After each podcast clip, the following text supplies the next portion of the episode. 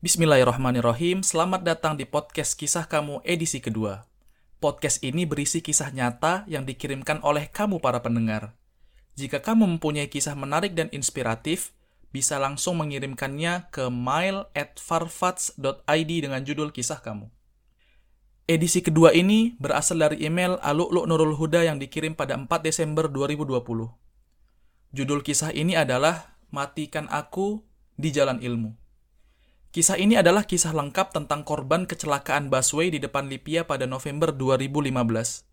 Kisah luar biasa ini diceritakan langsung oleh penulis yang merupakan adik korban. Mari kita simak bersama. Pada setiap kesulitan akan datang setelahnya kemudahan. Dan pada kesedihan akan digantikan setelahnya kebahagiaan. Lalu pada saat ada yang dilahirkan, akan ada pula yang dikembalikan pada Tuhan yang Maha Menciptakan dan Mematikan. Ya, begitulah kehidupan di muka bumi ini berjalan. Tuhan tidak akan melarutkan terus-menerus hambanya dalam kesulitan. Tidak pula dalam kesedihan. Juga tentang manusia yang ada di dalamnya. Tuhan akan menggantikan hamba yang durhaka kepadanya dengan hamba yang taat kepadanya. Ataupun sebaliknya, agar menjadi pelajaran bagi orang setelahnya. Aku ingin bercerita tentang kisah seorang wanita yang begitu semangat dalam menuntut ilmu juga berbakti kepada orang tua, lalu meninggal di jalur jihad dalam menuntut ilmu. Ia adalah wanita yang lahir pada November 1993 dan wafat pada November 2015. Dia terlahir dari keluarga yang kekurangan dalam ekonomi. Namun, hal tersebut tidak mengurangi semangat dia dalam menuntut ilmu. Tujuan hidupnya sangat jelas, hanya untuk menuntut ilmu bakti kepada orang tua, mengabdi pada Tuhan, dan mati di atas jalan ilmu. Ia juga wanita cerdas di sekolahnya sejak duduk di bangku SD, serta disayangi dan disukai oleh guru maupun teman-temannya. Di masa kecil, ia selalu membantu ayahnya yang berjualan sebagai penjual minuman. Seringkali ia pulang hingga larut malam demi membantu ayahnya. Hal itu ia lakukan karena semangat baktinya kepada orang tua. Ia tumbuh menjadi remaja yang berkembang dalam kecerdasannya, serta aktif dalam berbagai kegiatan. Karena kondisi ekonomi, ia tak pernah membeli buku LKS di masa SMP-nya. Seringkali ia tidak mengikuti kelas karena masalah LKS. Karena semangatnya, ia meminjam LKS temannya untuk ditulis dan dipelajari. Begitulah demi mendapatkan ilmu. Dia juga mengajar di TPA dan selalu mengikuti kajian malam di masjid dekat rumahnya ia sering kali mendapatkan penghargaan dan selalu meraih peringkat satu serta menjadi siswi terbaik di masa SMP-nya. Memasuki masa SMA-nya, ia melanjutkan belajar di tempat yang berjarak 2-3 km dari rumahnya. Pergi setelah subuh bersama adiknya, berjalan menuju jalan alternatif menunggu angkutan yang melewati sekolahnya. Kegiatan sekolah dimulai dari jam 7 pagi sampai jam 4 sore, membuatnya untuk sampai di rumah menjelang waktu sholat maghrib. Tak jarang pula sampai lewat waktu sholat maghrib. Hal itu ia jalani sampai menyelesaikan masa SMA-nya di sana. Pernah suatu hari, berjalan kaki menuju sekolahnya karena kondisi ayahnya yang tidak bisa memberikan ongkos. Namun hal itu tidak menjadikannya untuk tidak pergi ke sekolah. Jika dibayangkan, hal itu sangat jarang atau bahkan tidak mungkin dilakukan oleh orang-orang di masa sekarang ini. Aku pun tidak mungkin bisa melakukan hal itu. Seusai masa SMA, ia tidak melanjutkan kuliah lagi karena kondisi ekonomi. Ia memilih untuk mengajar di sebuah SDIT demi membantu keluarga. Banyak pria yang ingin menikahinya, namun ia selalu mengatakan, "Aku mau fokus belajar dulu." Alhamdulillah ada orang baik yang mau membiayai pendidikannya. Dengan kesempatan itu, ia mengikuti kursus bahasa Arab dan ilmu syar'i di sana. Ia mendapatkan informasi mengenai universitas milik Kerajaan Arab Saudi di Indonesia yang menggratiskan biaya pendidikan untuk mahasiswa atau mahasiswinya. Di sanalah ia memulai mimpinya untuk belajar di universitas tersebut. Dua tahun mengikuti kursus bahasa Arab serta ilmu syari, ia pun bertekad untuk mengikuti tes seleksi di universitas tersebut. Pada saat itu, sedang ada pendaftaran mahasiswa baru. Ia pun berangkat setelah subuh untuk mengikuti tesnya. Beberapa hari setelah itu, keluarlah daftar nama-nama yang lulus. Untuk melihat daftar tersebut, perlu datang langsung ke sana. Tetapi, ia memilih untuk tidak datang ke sana karena tidak memiliki ongkos dan berpikir kalau ia tidak akan diterima. Sebab melihat yang mengikuti tes adalah orang-orang yang memang sedari awal sudah difokuskan untuk mendaftar di universitas tersebut. Sedangkan ia bukan siapa-siapa. Tidak lama kemudian, ia mendapat kabar dari temannya bahwa namanya ada dalam daftar nama-nama tersebut. Ia pun sangat bersyukur dan gembira. Hal itu pun membuat senang orang tua serta guru-gurunya. Aktivitasnya pun kini berganti. Ia mengundurkan diri dari tempat mengajar dan mulai aktivitas baru di bangku kuliah. Pergi sebelum subuh menuju kampus, sama seperti masa-masa sebelumnya. Sepulang kuliah, ia belajar di tempat lain. Setelah itu, mengajar Al-Quran di masjid, lalu mengikuti kajian atau mengajar privat.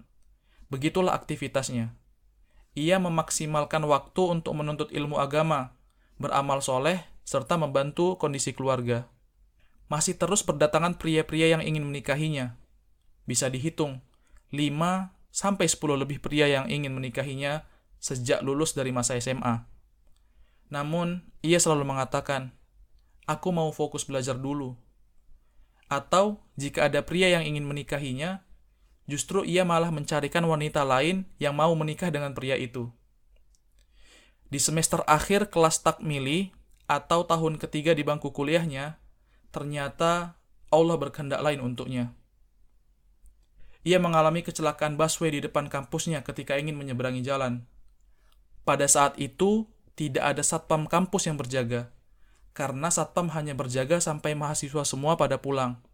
Sedangkan ia membuat jadwal sendiri untuk membaca di perpustakaan kampus sepulang kuliah. Dan hari itu adalah jadwalnya. Ketika itu, ia berdua dengan temannya. Suara busway yang melaju kencang itu pun terdengar. Dilihat oleh temannya, ternyata ia sudah berada di jarak yang jauh dari tempat menyeberang, dikerumuni oleh orang-orang. Lalu ia dibawa ke rumah sakit terdekat oleh mobil yang melintas di sana. Namun, rumah sakit tersebut tidak bisa menanganinya. Kemudian berpindah ke Rumah Sakit Fatmawati Jakarta. Di sanalah ia menghembuskan nafas terakhir dalam kondisi memeluk tas yang berisi buku-buku, dikelilingi teman, guru, serta kakak tingkatnya yang menuntunnya mengucapkan kalimat La ilaha illallah. Tidak lama, orang tuanya pun tiba. Merupakan kondisi yang sangat menyedihkan bagi mereka yang kehilangan anaknya.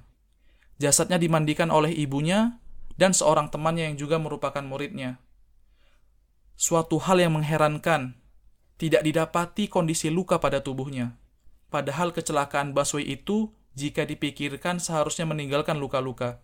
Itulah kekuasaan Allah. Beritanya pun tersebar di stasiun-stasiun televisi Indonesia, bahkan sampai menjadi berita di kerajaan Arab Saudi. Setelah selesai di rumah sakit, jasadnya dipulangkan untuk disolatkan dan dikuburkan. Banyak orang tidak dikenal ikut menyolatkan dan menguburkan di malam itu. Orang-orang yang mendengarkan kabarnya pun ikut menyolatkannya di tempat masing-masing. Berminggu-minggu banyak sekali orang-orang berdatangan ke rumah duka. Mulai dari teman-temannya, orang-orang yang mengenalnya dan tidak mengenalnya, bahkan orang-orang yang hanya mendengar beritanya dari televisi. Mereka pun datang menyampaikan rasa duka dan menghibur keluarganya. Hari kedua setelah kepergiannya, pihak kampus datang bertakziah, menyampaikan kabar gembira bahwa untuk adik-adik korban dipersilahkan masuk dan akan diterima di universitas tempat korban menuntut ilmu. Lipia namanya, berada di Jakarta.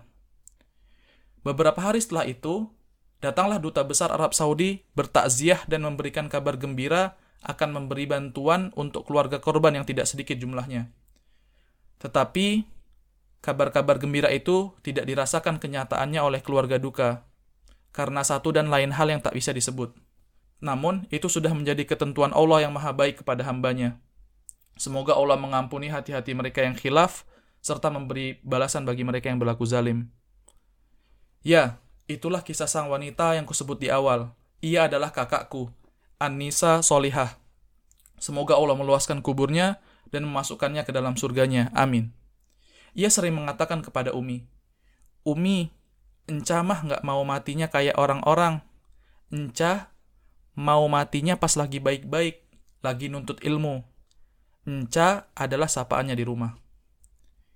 Ia pun sering mengatakan, Umi, Encah mah nggak mau kalau mati nanti auratnya kelihatan orang lain. Allah pun mengabulkan, kemudian mengambilnya di jalan ilmu, serta jasadnya dimandikan oleh Umi meski di rumah sakit kematiannya. Beberapa tahun setelah itu, aku mendapati buku catatan pribadi miliknya. Di sana, kudapati sebuah tulisan yang berisikan, Ya Allah, Enca nggak mau nikah dulu. Enca mau fokus belajar. Ya Allah, Enca mau sama bidadara di surgamu saja ya Allah. Sungguh, air mataku seketika terjatuh. Aku mengerti, mungkin itu salah satu dari mengapa ia selalu mengatakan, aku mau fokus belajar dulu. Semoga Allah menikahkan ia dengan bidadara di surganya. Maka, untuk wahai hati, berbicara dan berharaplah yang baik-baik, karena Allah maha mengabulkan isi hati hambanya. Untuk wahai diri, Berlaku adillah di muka bumi sebelum Allah yang akan mengadilimu di akhir nanti. Karena sungguh Allah maha teliti dalam berlaku keadilan. Untukmu yang sedang terluka, bersabarlah. Semoga Allah mengganti lukamu dengan bahagia. Untukmu wahai jiwa-jiwa yang berharap, berdoalah. Semoga Allah mengabulkan doamu. Karena sungguh dengan doa segala sulit, luka, dan dukamu semua pasti akan berlalu untuk wahai jiwa-jiwa yang berjuang. Semoga Allah menguatkan hati dan langkahmu. Terima kasih telah membaca tulisan ini. Semoga ada hikmah yang dapat kamu ambil di sana. Wassalamualaikum warahmatullahi wabarakatuh.